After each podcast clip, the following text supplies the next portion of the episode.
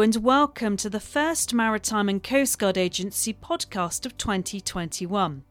It seems only right to start a new year by talking about innovation and the work of the MCA within that. The moment, there's small projects going on, a relatively small number of projects going on, but eventually, in the next two or three years, we're going to have huge scale, and, and so we've got to be ready for that. Those are going to be two really key documents that show industry what they need to do and show our commitment to supporting autonomy in the UK. As we know, the, the pace of industry can move so fast, there's so much innovation and creativity. And I think the, the MCA are really keen to, to be involved in that. To talk about all this, we've brought together three members of the Maritime Future Technologies team Mark Seastron, Steve Nesbitt, and Dr. Katrina Kemp. We've had a really good six months of building a team and connecting everybody together and making sure we're all prepared for what's going to be a really busy 2021. I think we are we're now in a position where we've got a pretty clear plan for the year ahead. There are some key deliverables in that plan that we've just got to do this year, and now we're set up for success. You know, we've got the right people in place to be able to do that, and the right team structure to be able to do that. But I think as we said last time around, we want to get off the fence and help drive the conversation towards the future fuels of, that are going to be used in shipping into the long-term future, and that means we've got to take action now. We can't drift along for another few months in the setup phase. We've got to move into action. As we know, the, the pace of industry can move so fast. There's so much innovation and creativity and I think the, the MCA are really keen to to be involved in that. It's very much a, a symbiotic relationship in that we're learning from each other in many aspects of this. Yeah, industry absolutely looking looking to us to kind of have that steer, especially from the regulatory side. And it's been it's been a really enjoyable and educational experience to, to work with industry at this level on these kind of projects. We're not going to be able to update regulations overnight, but what we are hoping to do is to be able to issue policy guidance um, in the terms of, for example, a maritime information notice for industry so they know what to expect when they come to us saying we want to put an autonomous vessel, whether that's remotely operated or has more automation, onto the water in the UK. We hope to be able to develop that. Alongside that, we're still working really hard to actually update, for example, the workboat code. And those are going to be two really key documents that show industry what they need to do and show our commitment to supporting autonomy in the UK? The short answer is we have to strike the balance because we can't compromise on safety. But at the same time, as Steve quite rightly said, there is loads of creativity and innovation out in the market already.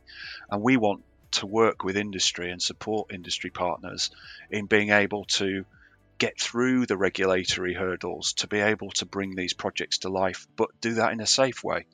So that is the that is the essence of our challenge. We've got to enable, facilitate projects in such a way that doesn't stifle an innovation that's out there, which is amazing. And the UK is doing some fantastic stuff.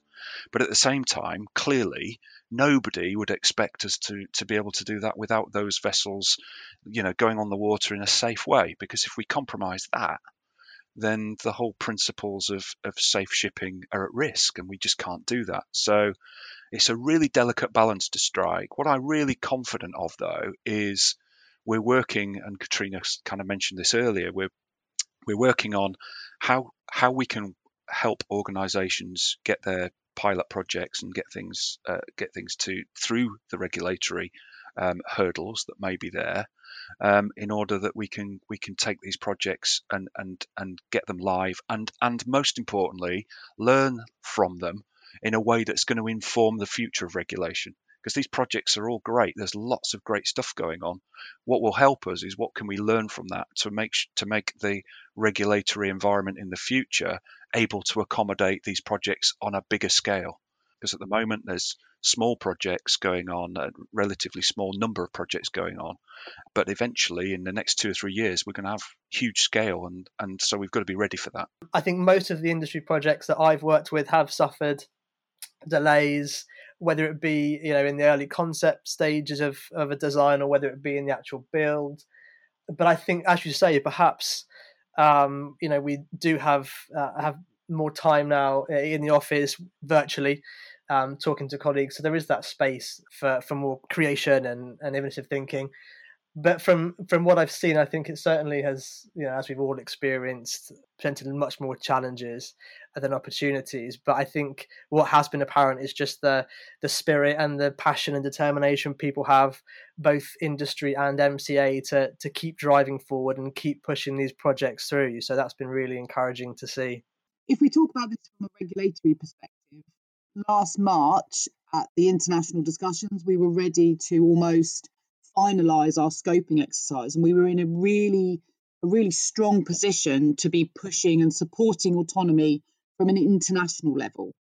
And obviously, that has been delayed.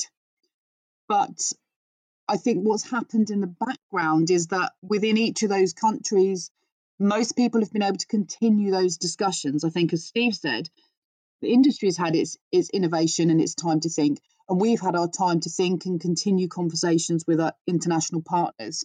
So yes, it, it will have delayed to an extent the speed at which we're able to put out regulations because there are other priorities right now. But I think also we're we're continuing that discussion and we're going to go into it in a a strong, if not stronger position than we did we were in last year because we have more experience. We have more examples behind us as to how and why these vessels should be safely regulated. Here we are then at the beginning of 2021.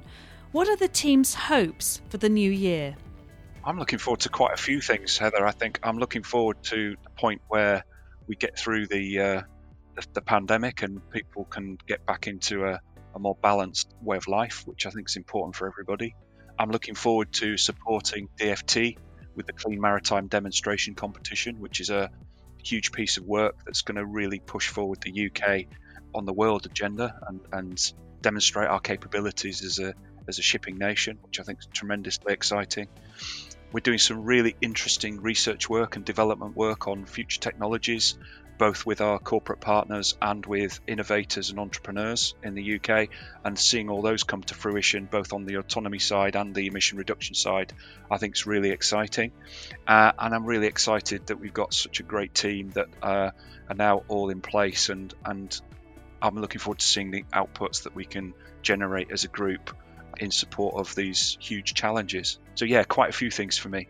From my perspective, I'm most excited about the prospect of having a workboat code that has an annex that specifically deals with remotely operated vessels. I think that is huge.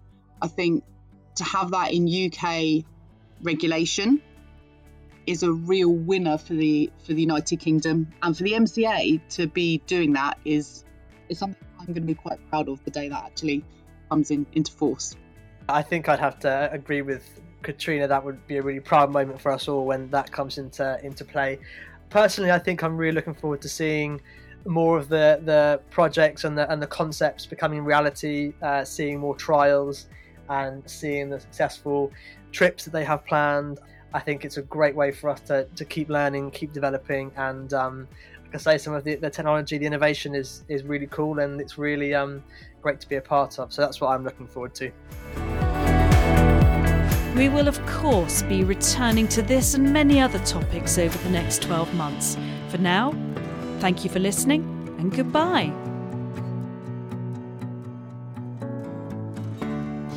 You've been listening to the Maritime and Coastguard Agency podcast. It was produced and presented by Heather Scull.